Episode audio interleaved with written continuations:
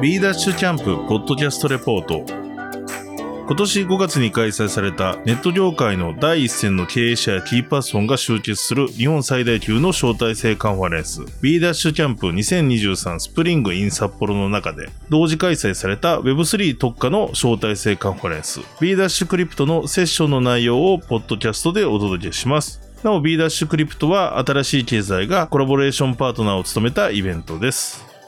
今回お届けするテーマは Web3 トップランナーたちが考える次のビッグトレンドという内容のセッションになっております。登壇者は DYDX ファウンデーションの大木悠氏、アンユニファイの木村優氏、 tofuNFT の沼崎悠氏、ハッシュハブの平野淳也氏、そしてモデレーターは現当社新しい経済のしだれゆうすけが務めました。なお、このセッションの内容は、ポッドキャストの配信にあたり、オフレコ内容など含め、一部編集しておりますことをご了承ください。それでは、ぜひお聞きください。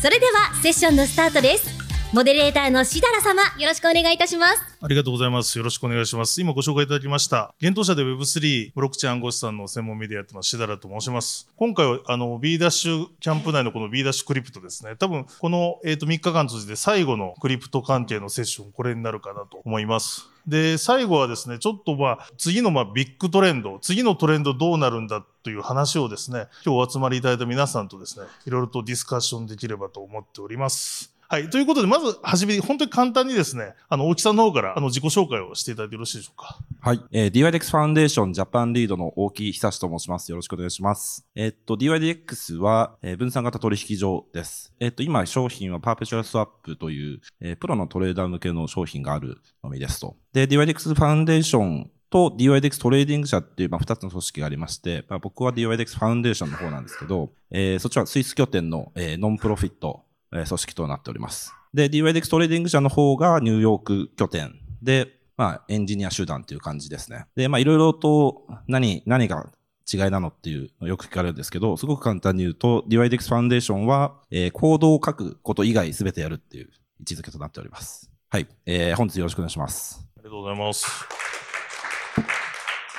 木村さん、お願いします。木村優と言います。アンユニファイというパブリックなブロックチェーンを開発しています。えーまあ、拠点はシンガポールでやってるんですけども、まあ、パブリックチェーンっていうと、大体、これなんていうかな、プラットフォームみたいなブロックチェーンを想像される方多いと思いますが、えーまあ、最近、えー自分たちが持ってる考え方として、領域特化のブロックチェーンっていうのを開発しています。まあ、領域特化のブロックチェーンを開発しつつ、いわゆるインターオペラビリティの機能で別のブロックチェーンと相互に連携できるというような立ち位置でチェーンを開発しています。あの、領域自体は NFT ファイっていう、まあ、DeFi とか、あと、まあ、NFT を組み合わせた DeFi とか、まあ、そういった領域なんですけども、あまあ、今回、えーまあ、インターオペラビリティとか含め、まあ、ポジショントークも入りますが、トレンドを 語っていければなと思います。よろしくお願いしますお願い。します。ありがとうございます。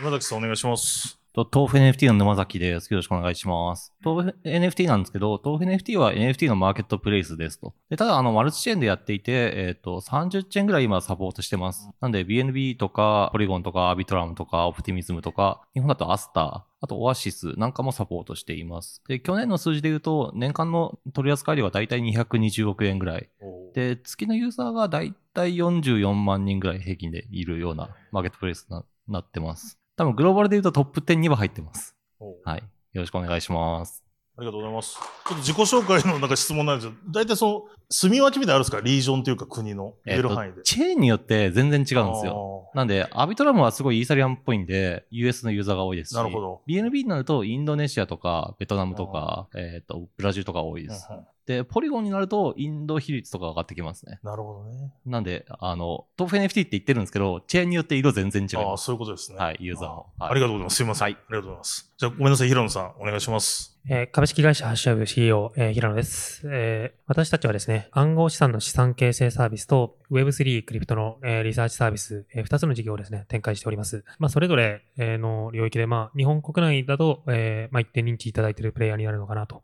いうふうに思います。で、まあ、資産形成サービスはですね、レンディングっていう形でユーザーから資産を借り入れして、我々がですね、え、ディファイで、えーその資産を増やしていくというようなことをやっております。えーリサーチサービスの方ではですね、えーまあえーレポートの提供であったり、コンサルティングをやっていて、まあ、銀行業におけるですね、えー BS を使ったビジネスと役務提供をですね、えー行いながら、なんでしょう、まあ、クリプトの金融機関みたいなねビジネスモデルを作ってきた会社です。えー今年から SBI グループでですね、企業運営をしていて、えクリプトのアセットマネジメント会社として、より頑張っていこうというようなタイミングです。本日よろしくお願いします。ありがとうございます。はい。で皆さんもここ、まあ、数年、もっと前からも含め、古くから、この、まあ、クリプト業界にいらっしゃると思うんですけど、まあ、ちょっと、あの、次のトレンドっていう、まあ、今回テーマなんですよ。その前にですね、そもそも、ここ半年、1年ぐらいとかで、皆さんが気になったトピックスとかニュース。で、もしくはまたはその過去のトレンドなんかでもいいんですけれど、あの、そのあたりをちょっと上げていただいて、で、その後、まあちょっと次のトレンド予想するみたいな話をしたいなと思っております。じゃあ、おちさんの方から、まずここ半年1年とかで。そうですね。うん本当半年前何があったっけっていう。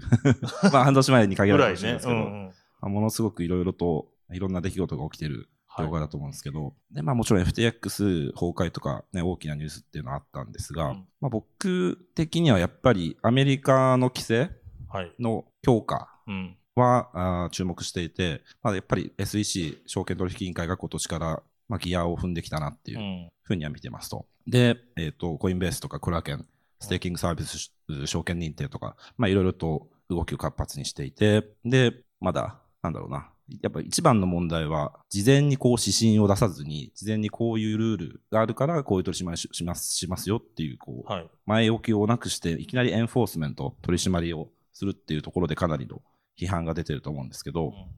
えっと、まあ、あのー今後まあそれがどういうふうにいくのかなというのと、で、まああと僕結構政治的な動きも好きな方なんで、はいはいはい。えー SEC、ゲイリー・ゲンスラーさん、えーうんいますけど、はい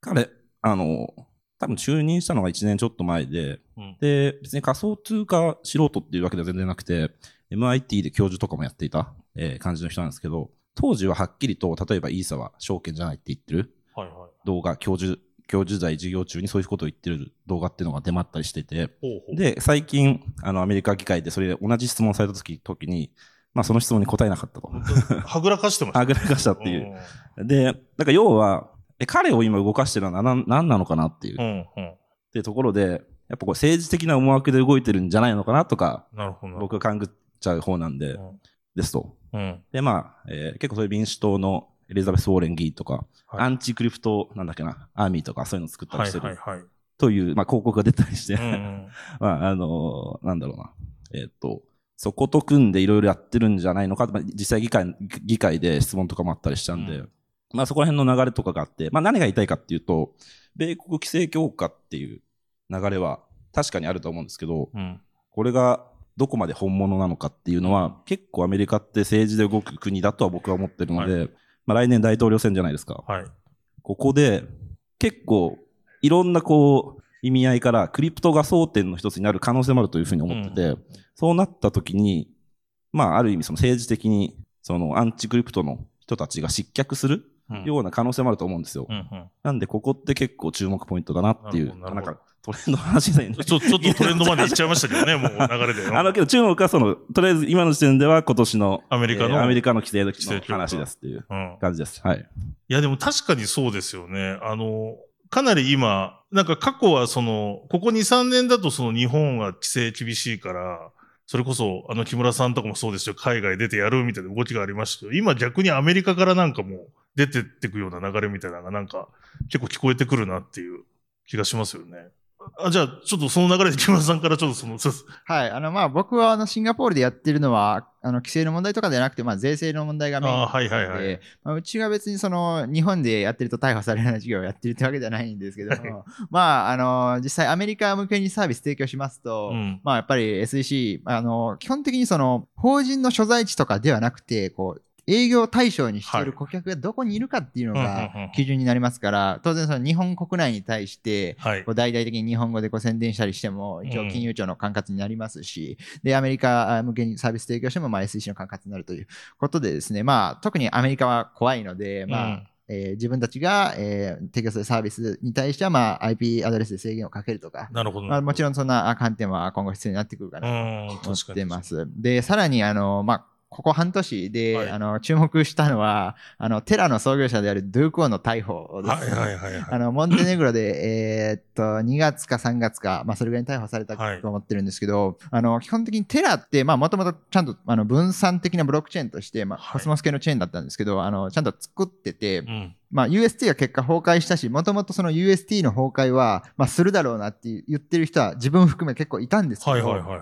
でも個人的に多分ドゥークオンってそんなに、そのなんていうかな、UST を使って詐欺をするっていう悪意を持って事業展開してたとは思いにくいんですよ、ね。確かに確かに。うんそれなえに、その悪意があーないって推定することが全然そのおかしくないにもかかわらず、もう、あの、モンテネグロで逮捕されちゃって、こう、なんか今後その、なんていうかな、悪意なくてもやらかしてしまうと逮捕されるっていう、うんそういう時代に突入したのかなっていう気がしてます、ね。それ含め、やっぱりそのアメリカに対する IP アドレス規制とか、はい。中国に対するアドレス規制とかっていうのは、まあ、うんどこの事業者も真面目に考えないといけない時代かなって思ってます。確かに確かになるほどなるほど。まあそうですよね。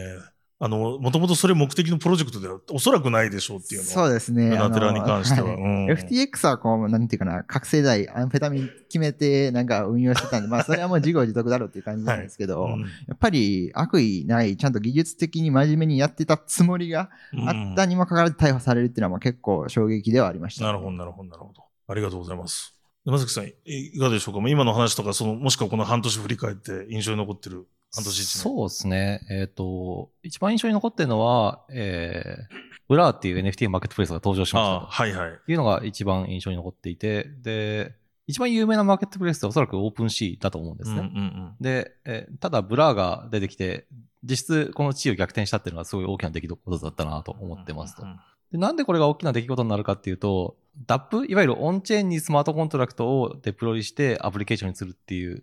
この仕組み自体の歴史ってすごい短いんですけど、うん今まで神話として僕らが持ってたのって、最初にローンチしたプロジェクトは基本的に地位はひっくり返れないよっていううん神話を僕らは持ってたんですね。はいはい。まあ、それはユニスワップがずっと一番だし、はい。で、えっ、と、BSC だとパンケーキが一ずっと一番だし、はで、えっ、と、オープンシーも一番であるはずうんっていう神話が崩れちゃったと。でうんどういう崩され方をしたかっていうと、あの、まあ、一番大きいのは、あの、一般的に言うのはエアドロップ、要はトークンをドロップして、うん。あの、シェアを取ったって言われてるんですけど、本質はそっちじゃなくて、スマートコントラクトの仕組み、うん。あの、新しいビッティングとか、うん今までオープンシーがなかったような形の取引形態をスマートコントラクトで作ることによって、あの、シェアを奪ったっていうのがすごい衝撃的な。話だったなと思っていて、まあなんで何が大きかったかっていうと、えっ、と、まあ一つ、あの、クリプトの世界は基本的にファーストムーバーが強い世界だったはずなのに、それが変わってしまった。っていうのと、戦い方としてスマートコントラクトの仕組みで、えっ、と、勝負ができたっていうのが結構大きな事件だなと僕は思ってます。だから、 vampire attack とかではないってことですよね。そうですねの塗り替えのやり方が、まあ、 vampire attack も要素としてあったんですけど、うんそれだけじゃない。だけじゃないと。はいうん。 vampire attack のやり方も上手でした、ちなみに。なるほど、なるほど。あの、今までの vampire attack って、要は OpenSea でトレードしてた人に対して、はい。過去の履歴に対してドロップするんですけど、そうじゃなくて、 Blur の airdrop っていうのは、これから Blur を使った人、未来に対してエアドロップしたんで、そこは全然違って面白かったですうんうんうんうん確かにそうですね。そこを塗り替えたみたいなのがありましたし、今でもやっぱりそこは続いてる状況なんでしょうか、数字的にも。 Blur は強いんですか？一応 Blur は強いですね。うん。あの、 OpenSea Pro が出てきて、まあ、若干盛り返してはいますけど、はいはいはい。でもあそこまで OpenSea を追いついたのは結構すごいなと思いうます。ん。ありがとうございます。はい。じゃあすみません、平野さん、ちょっとこの半年一年で気になってるトピックスあれば。はい。えーっと、何答えようかなって思ってて、はいまあ、パッと思いつくのは、まあ、FTX が崩壊したとか、はいそういうような話なんですけども、なんか十分振り返りされてる気がするし、あんまつまんないなって思って。えーっと、それ以外だと、まあ、直近、えー3、4ヶ月くらいですかね。えーまあ、ツイッターで de-dollarization、えーまあ、ドルからの離脱っていうところがですね、まあ、ツイッターのハッシュタグになって、まあ、それで、えーとまあ、ビットコインが1回、えーまあ、リバウンドして3万2000ドル近くまでいったとか、うんえーいうようなですね、えーものが、まあ、ムーブメント的にあって、で、まあ、これは当然といえば当然、あるいは、まあ、とはいえ、まあ、実際にこういうところに注目されるのはですね、まあ、興味深いなって思って見ておりました。うんで、まあ、今日の、まあ、テーマのビッグトレンドっていうですね、はいい、うようなところがあるんですけど、ちょうどですね、先ほどあの、バックルームで、ビッグトレンドなんかなくね？みたいなような話、正直してたんですよね。っていうのも、なんでかっていうと、本当にマクロ的な視点で、挙手的な視点で見たときに、Web3 の要素技術一つ一つ、はいまあ、。全部組み合わせてうまく使っていかないといけないんだけど、一つ一つがビッグトレンドっていうのってなんか結構おこがましいし、なんか、なんだろう、そんなんで何ができるんだろうみたいな。うん。産業、それが産業になるものでもないよなっていうようなところがあって。とはいえ、じゃあ、本当に10年、20年かけれる、うーん、なんか、真実みたいな話で言うと、えー今、世の中にある法定通貨っていうのは、なんか、もう、その中で、為替は基本的に相対的なものなので、はいなんですけど、やっぱり、なんか、もう、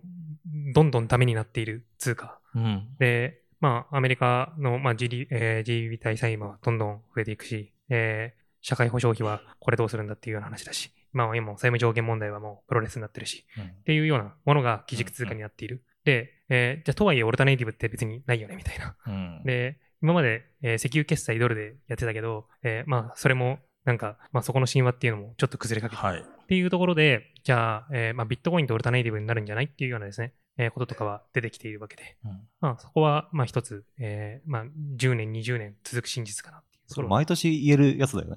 うん。3年前からずっと、4年前からずっと言えたやつだよね。まあ、けど、エルサルバドルぐらいから言いやすくなったやつです。今が、ただ、なんか、みんなが信じやすいストーリーにより現実的になってる気がする。え、ちょっと話ずれちゃうんですそこに CBDC とかなんか、特に要素としては絡んでこないんですかね？絡んでこないですね。うん。やっぱり、もともとのその、トラストする部分が違う。CBDC は法定通貨で一緒ってことですよ。そうですね。法定通貨と一緒です。はい星さん、どうですか？そうそれで言うと絡ん、本当絡んでこないっていうふうに思うんですけど、さっきの話で、やっぱエリザベス・ウォーレンとかそういう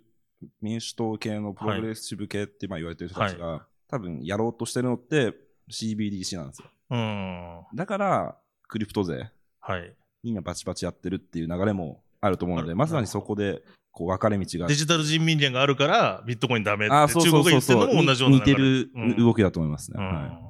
はい。ということで、いきなり冒頭で、こう、トレン、大きなトレンドないみたいな話も平野さんからちょっと出たりは、あの、したんですけれども、あの、でも確かに今、あの、ここ半年振り返ると、そこの状況と市場感っていうのは本当にそういう、あの、より現実味を帯びてきてるのかなっていうところはあったりしますし、なんかその、岩井さん、ビットコインの動きとしても、なんでしょうね、その株価とかと、やっぱりデカップリングしだしてるみたいなニュアンスで見た方がいいんですかね。あ今年はデカップリング、あの相関係数としてはうんですね、前よりだいぶ落ちましたね。うんはい。うんうんでもそ、そこの中でちょっと追い返して、まあ、ビットコインは多分そこのドルの代替としてってあると思うんですけど、まあ、このクリプト全体で言うと、そのイーサリアムはじめ、いろんなアルトコインもあるじゃないですか。そこら辺というのはどうどう考えてます？イロンさん。結局それは、うーんと、まあ、イーサリアムが、えーっと、まあ、その上でどういうアプリケーションを作っていくかともかくとして、うんまあ、プラットフォームとして、まあ、一定の有用性があるっていったことはもう、あの、なんでしょう、否定的な人ですらもう認めざるを得ないなるほど。事実にすでになってると思うんですよね。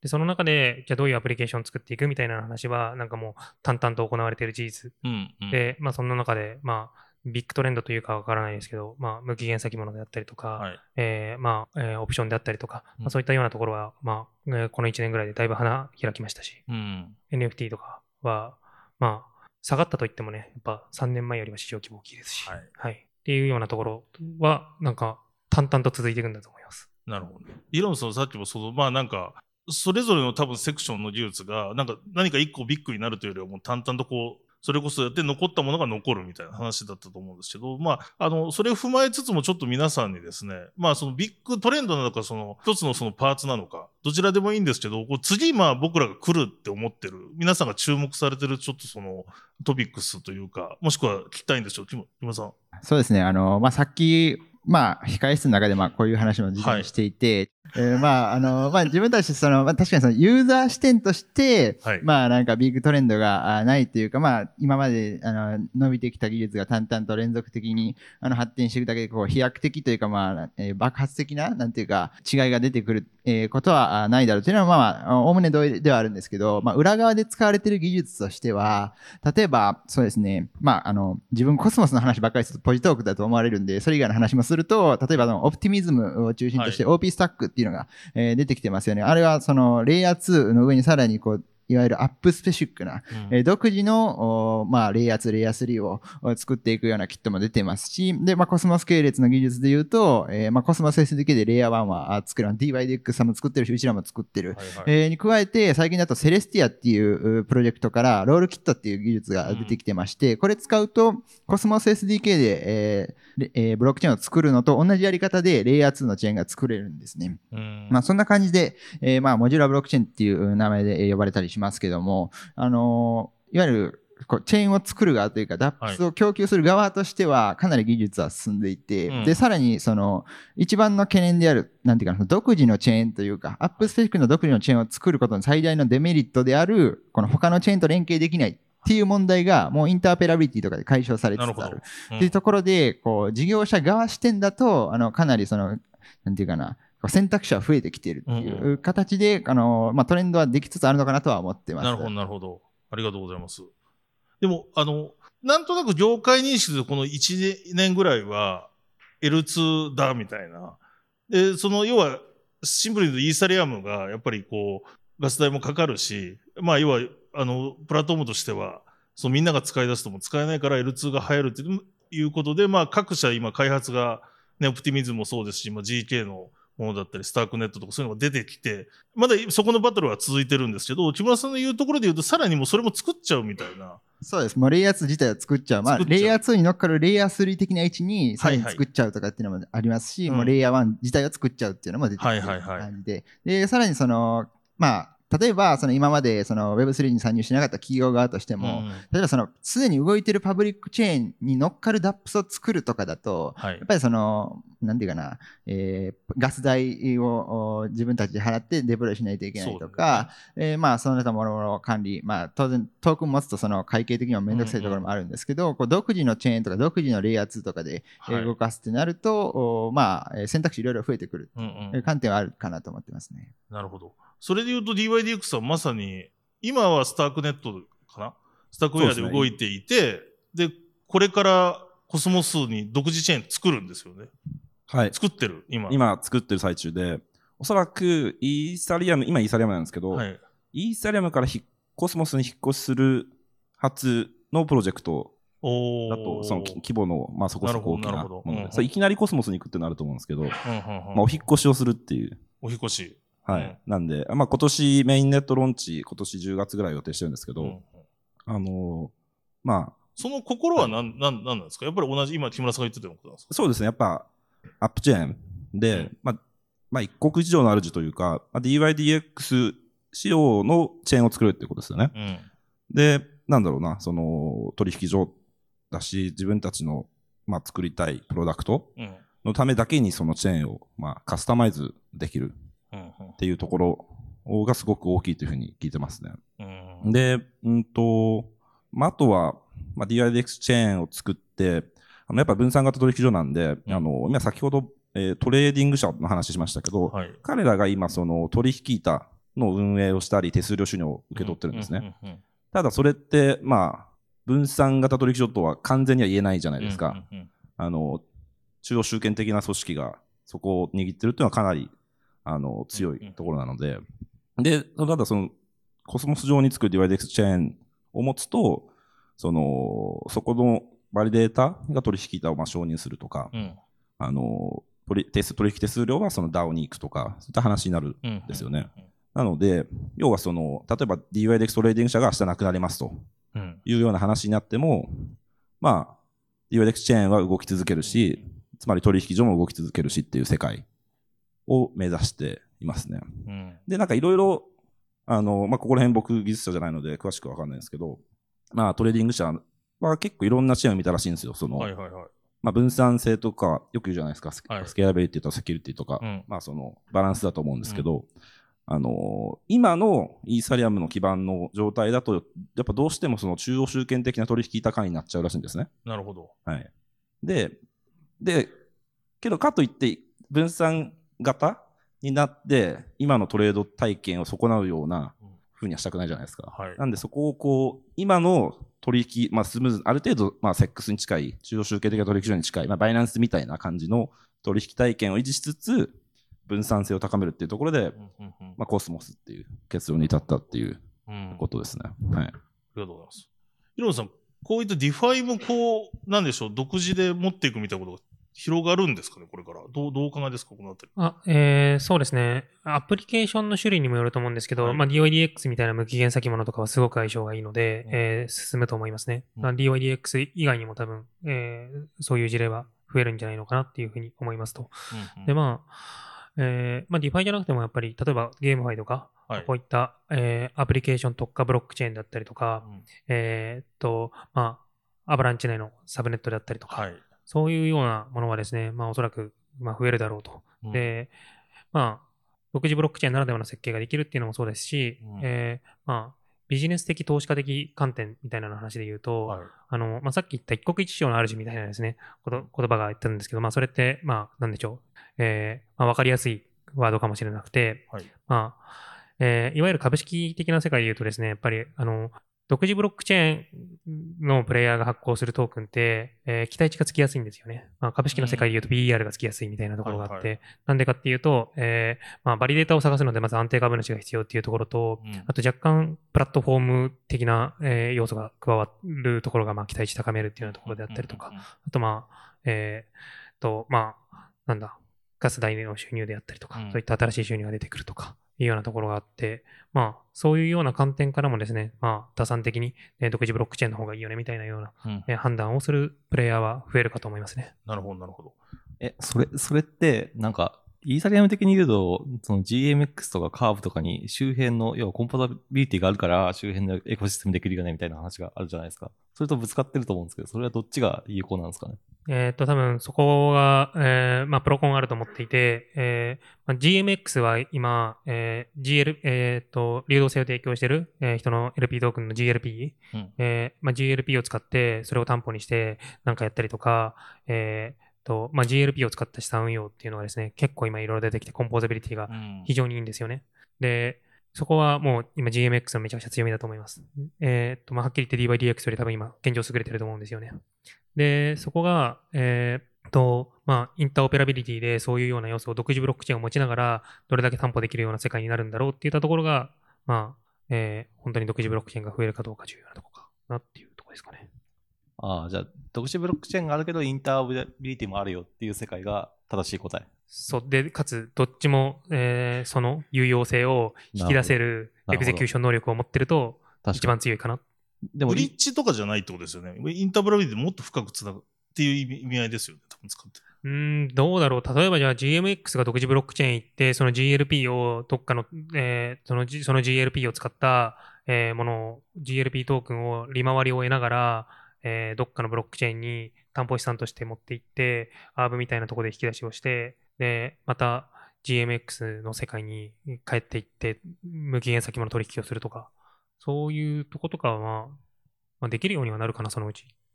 あ、えっ、と、完全に、まあ、ポジトークになっちゃいますけど、い、みんなポジトークです。はい はい。えっと、まず、そうですね。あの、インターオペラビリティは、あの、ブリッジにとどまらず、はいあの、すべての、まあ、任意メッセージングと言われてるんですけど、うん例えば、この機能を呼び出したいみたいなメッセージが送れるんですね。えーなので、えっ、と、いわゆるそのコンポーザビリティ、あの、別の、お DAPS と、まあ、機能で連携するっていったものが、今までだとその同じチェーンの中でしかできなかったんですけど、もうすでに別のチェーンにある DAPS と連携するっていうのができるようになっています。で、ただもちろん、あの、一つ観点、あの、正しい観点があって、その、インターオペラビリティで、こう、コンポーザビリティを実装するコストって、同じチェーンの中で機能を呼び出すコストよりちょっと重くないっていう、うん。まあ、その、グラデーションの話ではあるんですけど、まあ、はい。その観点は確かにあって、で、えーさらにそれに対応するうために出てきた考え方が、まあ、うちらも取ってる、あの、セクタースペシフィックって考え方なんですけど、あの、まあ、例えば GMX チェーンが仮にできたとすると、あの、GMX のお機能自体が、まあ、チェーンの中心にありますと。うんで、その GMX の機能と連携したいようなコントラクトは、この GMX チェーンに乗ってもいいですよ、みたいな、うんそういう考え方があるんですね。それだと、そのインターオペラビリティがなくても、GMX チェーンのコア機能と連携するようなコントラクトがどんどん乗ってきますし、で、えーそこまで、えー重要性が高くないコントラクトだったら、外部チェーンにあるスマートコントラクトとして、インターオペラビリティで GMX の機能と連携するといったやり方も、えーもうすでにできる状態になっているので、あんまりそのコンポーザビリティのお不足っていうのが独自チェーンみたいな考え方の障害になってることはもうなくなりつつあるのかなというふうに認識しています。あ、それは今すごくそうだなって思ったし、今、なんかその世界はす、うん、もうすでに訪れてる感じは今しました。なんか、ちょっと話変わっちゃいますけど、多分 NFT マーケットプレイスも、はい。多分、アップスペシフィックなチェーンを自分で作り出すと思うんですね。究極。うーん。なるほど。これこれは多分、ほぼ確定された未来だと僕は思っていて、えっ、と、なんでかっていうと、えっ、と、さっきのブラーの話に戻すと、はい。ブラーが強かったのって、自分のそのリスティング情報。リスティング情報っていうのは、えっ、と、この NFT をこの価格で売りますよってまあ、リスティング、売買、う売り出す情報なんですけど、これをオフチェーンで自分で管理してたから、それは誰も取れないから強かったよねってオープンシーのはオープンになってるから、誰でも取れちゃうっていう。なるほど、なるほど。で、隠していくことが競合に対して優位性には働いちゃうから、うん。で、えっ、と、NFT の世界だとそれが結構顕著に現れていて、えっ、と、ブラーの話が出ました。で、次、最近、ソソラナでテンサーっていう、あの、マーケットプレイスが出てきて、ソラナっていうのはもともとマジックエデンっていうのが一番強かったんですよ。うん、そうですテンサーが出てきて、テンサーは AMM なんですね。なんで、えっ、と、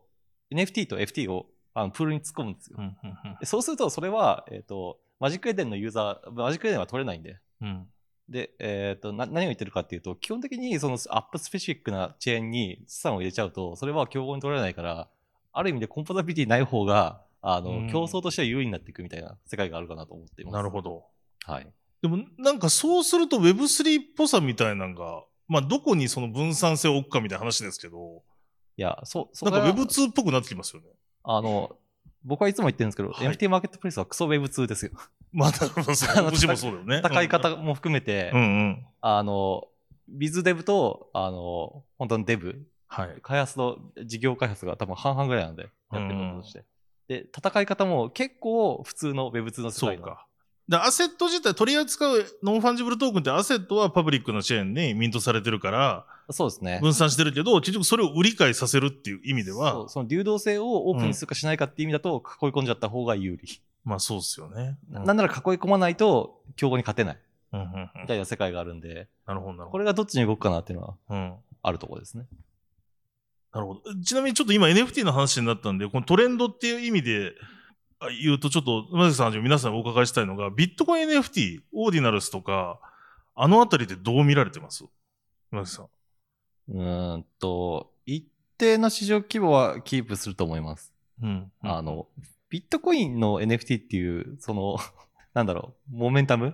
てかはい、ミーム？はいはい。がもう多分かなり強いんで、うん。そこの分の価値はあると思いますけど、まあただ一方で NFT 自体がどこに向かっていくかっていうと、えっ、と、多分ユーリユーティリティがつく方に向かっていくと思うんで、はい。でそれを考えたときにビットコインっていうのは最適なチェーンじゃないよね。まあ簡単に言うとスマホをそんなに使まあそううまく使えないので、はい。なんで、ああの、ビットコイン上の NFT っていうのは、まあ、オーディナンスになるか、他の企画になるか分かんないけど、はい一定価値は持つと思います。ただ、今後、次に本当に来る NFT の波の中で、それがメインになるかというと、まあ、ならないだろうと思ってます。なるほど。木村さんどうですか ?NFT 取り扱われてますけど、ビットコイン NFT は。そうですね、ビットコイン上だと特に何もメリットがないかなと思っていうんて、やっぱりそのインターペラビリティを担保するのも不可能、ほぼ不可能でまあそうですすし、ね。うん。で、えーやっぱりもともとその、あの、まあ、マイニングのチェーンなので、はい。えっと、まあ、そのマイナーがあペイできるような手数料を払わないと、そもそも維持できないエコシステムにうんなっているので、手数料が高止まりする構造にはなっているとはいいうところで、あの、根本的に適していない、そういう技術だと思ってます。す。ただなんかトレンドとしてはなんかちょっと爆発しやすさありますよね。そのモメンタムで先におっしゃったそうですね、もう、あの、今よく流行ってるミームトークンのトレードとはいほぼ一緒かなと思いうます、ん。なんかでもここ数週間でミームトークントレンドもちょっと落ち着いた感はなくな、ありますよね。そうですね、んガス代もやっと落ち着いてきて、はい助かってます。それで言うとちょっと事前にいろいろ、まあ、あれですね。だからインター、やっぱりいろんなチェーンで独自のものが増えてくるし、やっぱりそこでインターオペラビリティ重要になってくるっていうところだと思うんですけど、で、木村さんはそのまあコスモスで今開発されてたり、大木さんもコスモス上に移行されるってことなんですけど、逆に沼崎さんとか平野さんにちょっとお伺いしたいのは、なんか、とはいえコスモス以外にも多分ある？そういう選択肢って。なんかそこら辺どうお考えですか？えーっと、そうですね。これ、ポジショントークっていうか実情みたいな話で言うと、はいえーっと、NFT マーケットプレイスの立場的に言うと、はいあの、今うちは EVM でやってるんですけど、EVM 以外のチェーンには行きません。うーん。な、なんでかっていうと、あの、競合がオープンシーとかマジックエデンとかになってくると思うんですけど、はい。これ、みんなマルチチェーンとか他のことやり出すと、ななんだろう、自分の本拠地が空くんですね。うん。で、なるほど。そう。で、多角化しすぎると、他の競合にすぐ食われちゃうんで、なんで、コスモスで NFT マーケットペースやらないんですかとか、他のチェーン行かないんですかって話が出てくるんですけど、うん。基本的には多分行かない方向になると思います。うんなんでかっていうと、油断してると基本的に食われちゃうから。そうか、EVM お留守になっちゃってると、そう。やられるから。やられるから。で、その典型例がマジックエデンで、はい。ソソラナ以外に、えっ、と、ポリゴンとかイーサリアムとか、うん、あのそオーディナルスもオーディナンスもややって、オーディナンスちょっとうまくいったけど、でも、今一番悲惨なのは、ソラの方は、その、テンサーに食われちゃったし、オーディナンスも新しいの来たら全部取られちゃったし、はいはいはいはい。何も手元に残ってないみたいなるほど。な。だからブルーマーケットの時はどんどん多角化していくのが正解だったんですけど、うんうん。競争激しくなってきて、ベアマーケットだと、あの、足元をおろそかにすると全部なくなっちゃうっていう。のが、最近、多分本当ここ半年、3ヶ月ぐらい分かってきた事実だと思うんで、はいはでこの現状を見ると、僕らはいけませんっていう。い。なるほどね。はい。それで言うと、カバーとかエブモスみたいな EVM を搭載しているコスモス系のチェーンは対象に入るんですか？いや、一応た入るん、入るんですけど、EVMOS なんか、ちょっと特殊すぎて、普通に対応できなかったんで、なんか、え？これオフレコじゃなくてもいいや。えっ、と、ありがとうございます。コスモス系とか、あと、ポルカドット系の EVM チェーンあるじゃないですか。はいあれってなんか、どっかおかしいんですよね。ほう。なんかちゃんとき作動しないんで、僕らあんまり好きじゃない。うん。なんか予予期せぬエラーがたくさん出てくる。なるほどえ。うん。なんで、怖いから嫌だ。うんしあの、EVMOS 対応したけど、なんか知らないけど最後まで合格だったから嫌だ。っていうのが答えです。ポリゴンとかどうなんですか？そう、その立ち位置として。ポリゴンはもう EVM チェーンとして。あ、そうですね。ポリゴンとか、その BNB とか、普通にその EVM チェーンとして作ってるとこは全然問題ないです。うん、うん、うん。なんか他のチェーンに乗っけてると、どのレ、どのレイヤーでエラーが起こってるのか多分みんな把握しないと思うんですけど、たくさん出てきます。なるほど。はい。ヒロミさん、どうですか？ほそのセンインタープレビューの選択肢で、そのレイヤーゼロみたいなところですけど、なんかどこがみたいな考えてるとこあります？コスモスとか、いろいろある。いやー、あんまり正直そうですね、考えれてないですね。で、えっと、どっちからかというと、我々は、あの、まあ、資産形成サービスやっている中で、まあ、資産の運用者なので、はいはいはいまあ、正直あんまり今、インターオペラビリティとかそんなに考えても、うんうん。あの、まあ、そもそも TVL がある程度大きいチェーンってそんなにないので、はいえーまあ、我々はなんか、ちゃんとお金がある市場以外はあまり正直、うんウォッチができていないっていうのが現実なところですね。なるほど、なるほど。大木さんどうですか？逆に。なんか僕なんかちょ、ちょっと思うのが、とはいえなんかもうイーサリアム強いんじゃないかなっていう気がすごくしてて、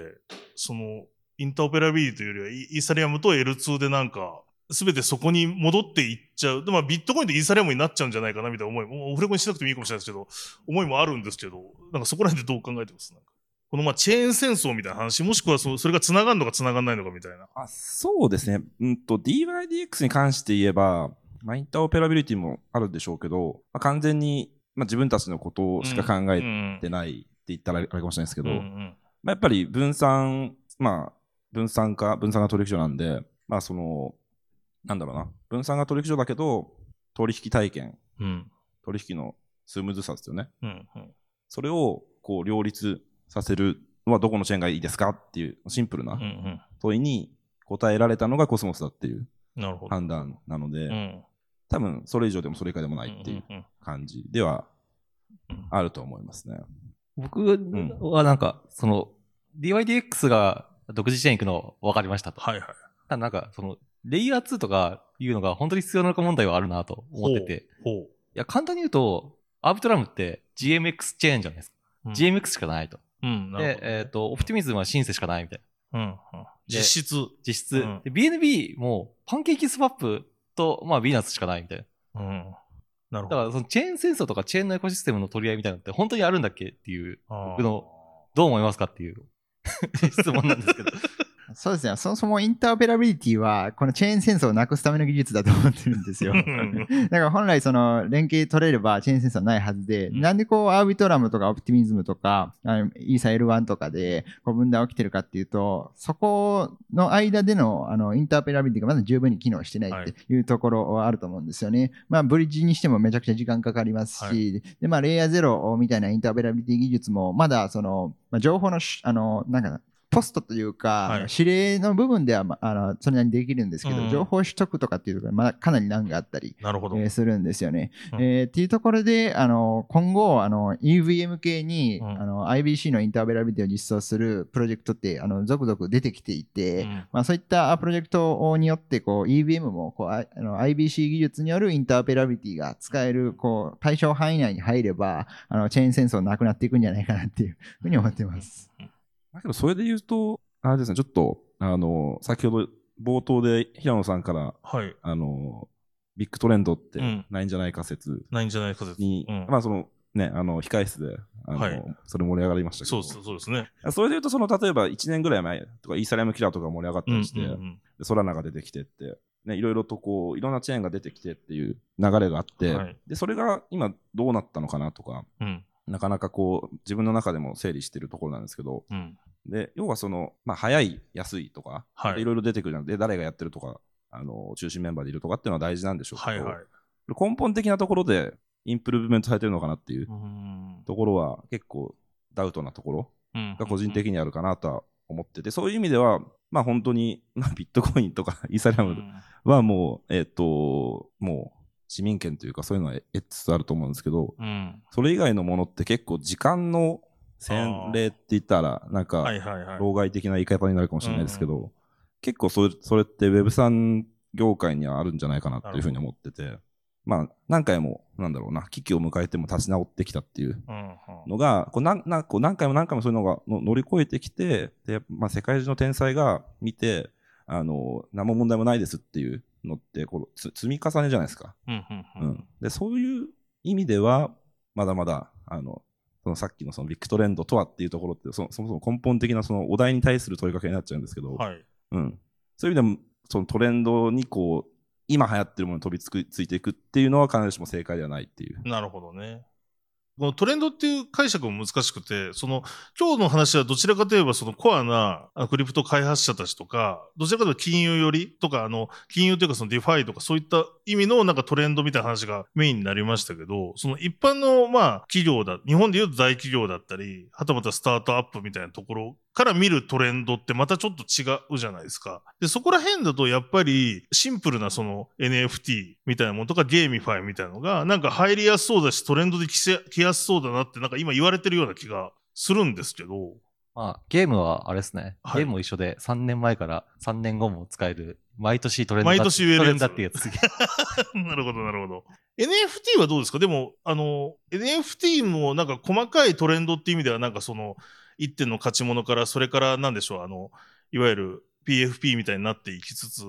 今、ユーティリティみたいな。なんかで、まあ、なんかぐ、なんかぐちゃぐちゃな感じしてるんですよ、僕 NFT って。要は、スターバックスもやってれば、なんかよくわかんない怪しいコミュニティも 出してて、で、国によってなんかそういう詐欺みたいなの起こってるみたいな。このぐちゃぐちゃ感。ど、どこがメインになっていくんですか、NFT。えーっと、出来高としては、その PFP、要はブルーチップはいがメインになってくるんですですけど、うんこれはもう出てこないんで忘れてくださいと。うん。で、えーっと、ブルーチップもい一旦もう全部忘れていいですと。なかったことにしてください。そしたら結構クリアになって、えーっと、今見るべきトレンドは、ブルーチップは、えーっと、ゲームとか、それこそ映画とか、そういうところに投資しようとしてるじゃないですか。うんうんなんで本当に新しい IP になるかどうかって、そこが見るべきとこポイントですね。うんうんあとユーティリティもつけようとしてるし。うんうんで、もう一つは、えっ、と、ナイキ、プーマ、アディダス御三家が、今割と全力で NFT に取り組んでるんで、ですね。で、それこそ本当にちゃんとブランドを作ろうとしてる。アーティファクトとかまさにそんそうですね。そうですね。はい。なんで、えっ、と、この話に共通するのは、あの、もともと NFT が目指していた、なんか IP2.0 みたいな。うん。っていうのが、あの、今まさに始まってるタイミング。なんで、あの、今日時点までの出来高とか全部忘れていいです。もうどうでもいいです、あれは。あれはもう別に、あの、ミームコインと一緒なと思ってもらって 全然構わないんで。なるほど。ただ、うん。良かったのは、市民権を得た。まあいつもの話ですけど、NFT っていうことにが、言葉が、まあ、下手したら Web3 より広がってるんで、そうですね。これ誰でも触りやすくなったっていうのが良かったことで、うんうんうん。で、ここから本当に NFT の時代が始まるほう。っていう僕は解釈をしています。木村さんどうですか ?NFT のそそのあたりっていうのは。まさに NFT かける DeFi を今やってるわけですけど。なんかもう今までの忘れてくださいみたいなこと野崎さんが言ってますけど。はい。えっと、それは結構目から鱗だったというか、まあ面白いなって自分も聞いてた立場なんですけど、あのーまあ、今まで出てきたえーものとしては、これ全然半年間じゃなくて、まあ、1年スパンぐらいなんですけど、まあ、あの、まあ、ホテルの宿泊券の NFT が出てきましたと。全然そうですね。いうところで、えーやっとその、まあ、リアルなユーティリティに紐づく NFT が出てきたってところで、で、今後、その、まあ、リアルワールドアセットに紐づく NFT が出てくるっていうのは、これ半年も言っ半年前も言ってたんですけど、うんまあ、まだもうちょっと時間かかるなと。いうふうに見てますね。で、個人的にあの可能性あるなと思ってるのは、あの DeFi のポジションを NFT 化したもの。のえーまあ、例えばそのユニスワップもバージョン3からあの集中流動性っていう形で流動性供給の幅決められるようになりましたけど、その幅っていうのがそう人によって違うので、うんこう LP トークンがこうみんなと共通のものじゃなくなって NFT になったんですよね。まあ、その NFT も、あの、例えば、その Uniswap の LP トークンで言うと、その LP トークンが実は持ってると、これオプションと同じような働きをするっていうことに気づいた人がいて、まあ、 Panoptic とかいろいろプロジェクト名あるんですけど、あその、まあ、オプションと同じような動きをする LP トークンを担保にして、例えば、いろんなこう、金融の取引すると、はい。こう、いろんな動きするオプションが作れるっていう、まあそういう発想あるんですよね。うんうんなんで、その、なんていうかな、まあ、PFP とかに限らず、こう DeFi のポジションの NFT を、おいろいろ組み合わせて、まあ、それこそ NFT ファイなんですけど、うんこう、新たな、その、DeFi の仕組みを作ってくるっていうのは、今後来そうだなとは思ってます。うんうんうんうんうんありがとうございます。ちょっとお時間がもう少しで過ぎてしまいそうなんで、ちょっとありがとうございます。いろいろとちょっとその、多分コアなところの話から、最後はちょっとその NFT とかの捉え方みたいな話もしていただいたんですけど、最後にちょっと皆さんにですね、まあ今のような話を受けてですね、各自の、あの、皆さんがやられてるプロジェクトあると思います。この先、まあそのビッグトレンドに重ねていくのかも含めて、まあどういった展開されていくのか、ちょっと未来のお話をお伺いできればなと思ってます。じゃあ、おきさんの方からお願いします。まあ、今後何やはい、っていくかみたいな。今後そうです、そうです。ね。今日はあんまり話せなかったんですけど、えっと、まあ、イーサリアムからコスモスに移行してるっていうところで、で、まあ、完全分散を目指しますというところで、まあ、もう一つのバズワード、えー、DAO ってあると思うんですけまあ、ど、DAO ね、うん。DAO を今日そこまでいけなかったですね、DAO まで。あ、あの、またちょっと別の毛色の話になっちゃうかもしれないですけどう、んあ DYDXDAO っていうのがあって、で、今、トレーディング社が受け取ってる手数料収入というのは DYDXDAO に行きますと。で、それを上、それを DYDXDAO 内でどう分配しますかっていうのはまだ決まってないんですけど、うん。まあ、要はその DAO での提案、議論、投票、この繰り返しの中でいろいろと方針が決まっていくと。何、次どういうプロダクトを追加しますとか、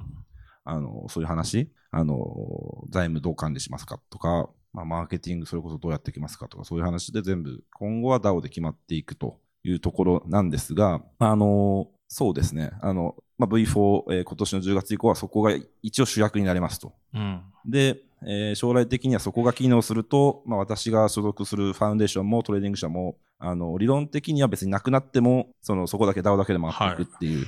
で、世界中からそこに参加してっていう世界なるほど。に、を目指してますと。うん。で、まあ、い課題すみません、たくさんありすぎて、それをじゃあどう運営していくかっていうところで課題ってたくさんありすぎて、一言で言うのは難しいんですけど、まあ、うーん、あの、やっぱり参加者をを増やしていきたいんですよね。うん。うん。で、参加者を増やすっていうのはその、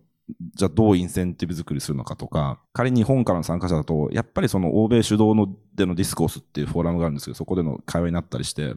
なかなかそういう、そもそもの議論文化ってないじゃないですか。うん。でそういう、そういうのをどう作っていくのかっていうのがあって、で、まあいろいろ模索してるんですけど、個人的には、そのインフルエンサーっていうじゃないですか、インフルエンサー。はいまあメディアでもいいですけど、はい。彼らってやっぱり今までのフォーカスってもちろん、まああの、まあいろいろあるでしょうけど、まあやっぱお金、お金儲けっていうところが、まあ、もちろんあったと思うんですけど、今今後はその権威、うん。世界の一応 DAO におけるポジション作りうんをして、例えば、しだらさんがこういうスタンスで DYDX で活動してるから、しだらさんに自分のトークンをデレゲートしよう、委任しようみたいな。うん。うん。で、しだらさんがにその人たちの仮に大議員、大議員みたいな感じになって、DAO に入って、で、あの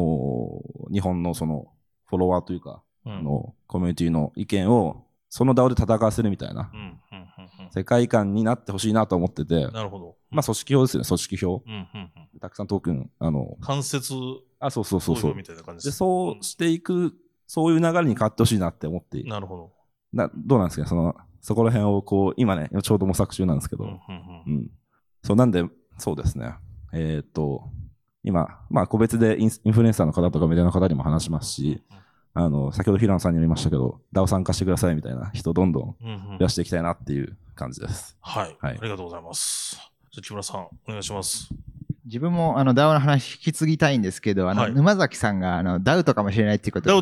言ってたんで、ちょっと振りたいんで、ちょっと2番目の話にします。はいはい。えーまず一つ目、うちらで将来的にやっていきたいこととしては、あの、インターチェーンセキュリティっていう機能があるんですけど、その、何かこ、独自 L1 ってこうセキュリティ的に弱いんじゃないのっていう懸念がやっぱりあると思うんですよね。はいなんですけど、このインターチェーンセキュリティっていう技術が最近出てきて、最近だと Neutron っていうブロックチェーンが Cosmos Hub っていうブロックチェーンのバリデータを借りて、あの、まあ、動くみたいな感じで、まあ要するに Cosmos Hub のセキュリティが借りられるみたいな感じで動いてるんですね。で、それあの、インターチェーンセキュリティのレベル1って言われてるんですけど、これレベル3になると、うん。メッシュセキュリティっていうのになります。メッシュセキュリティってどういうものかっていうと、例えば UnUniFi と DYDX のバリデータが相互にバリデートするんですね。こうすると UnUniFi をは乗っ取るために必要なガバナンストークンの時価総額っていうのが DYDX のガバナンストークンの時価総額と UnUniFi のトークンの時価総額になるので乗っ取りにくくなるんですよ。で、これがその2つだけじゃなくてメッシュなんでもこう複数のうんあのチェーンで相互にできるので、まあ、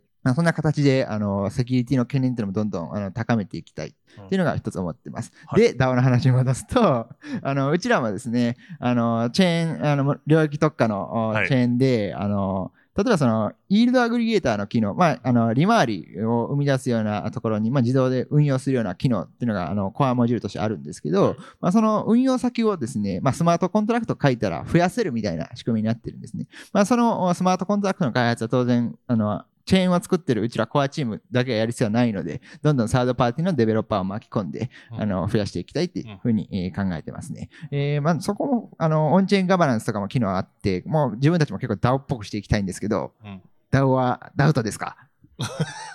ダオ来ますか？っていう。ダウンハウスと終わんないから。そうですね。あと1時間欲しいぐらいです。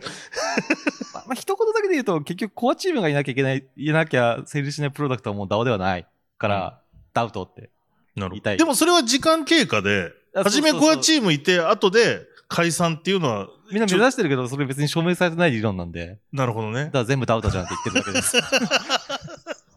えっと、あ、えっと、はい先の話をすると、はいえっと、さっきユーティリティみたいな話をしたんですけど、えっと、これから先はユーティリティを作るような NFT をなんかどっかと一緒にやっていきたいなっていうのを結構強く思っています。なんでかっていうと、えっと、うちの競合が OpenSea、Blur みたいなところでか、あと Magic Eden？って考えると全部 US なんですよね。うん。なんで、えっ、と、せっかく日本にあるので、日本企業さんと一緒になんか、UTT がある NFT を作っていきたいっていうのが直近思ってることで、えっ、と、そういった法人向けのソリューションを最近ちゃんと、えっ、と、別会社を今、設立予定で、日本には。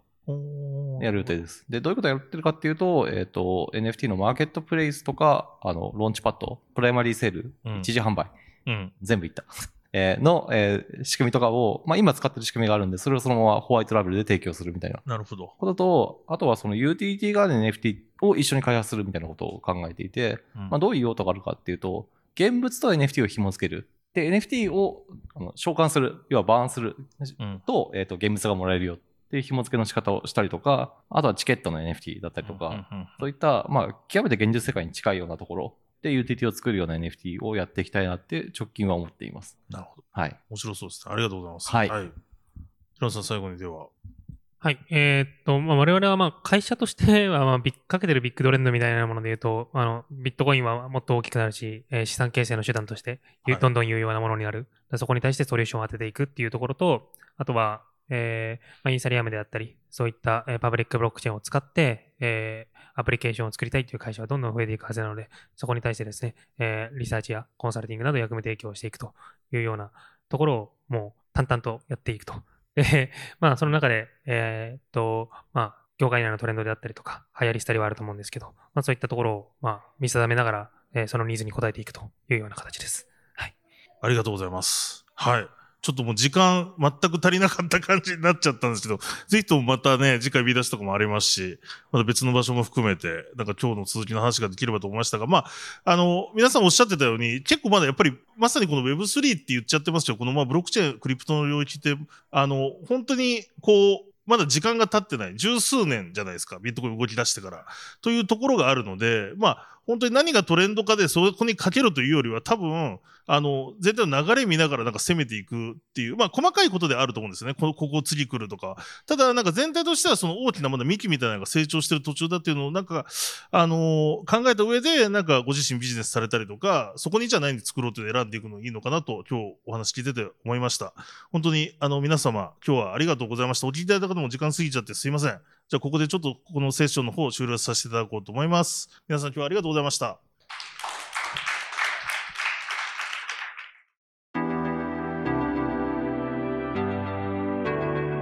B ダッシュキャンプポッドキャストレポート。お聞きいただきまして誠にありがとうございました。他のセッションの配信もしておりますのでぜひ新しい経済のポッドキャストを確認いただければと思います。また新しい経済では平日毎日ブロックチェーン暗号資産に関するニュースも配信しております。ぜひまだポッドキャストフォローいただけてない方は各ポッドキャストスタンドで配信しておりますのでフォローいただければ嬉しいです。それではお聞きいただきましてありがとうございました。この番組は一般的な情報提供のみを目的として配信しているものであり、いかなる暗号資産、有価証券等の取得を勧誘するものではありません。また、出演者による投資条件を目的としたものではありません。暗号資産投資にはリスクが伴います。投資を行う際はリスクをご了承の上、ご自身の判断で行っていただくようお願い申し上げます。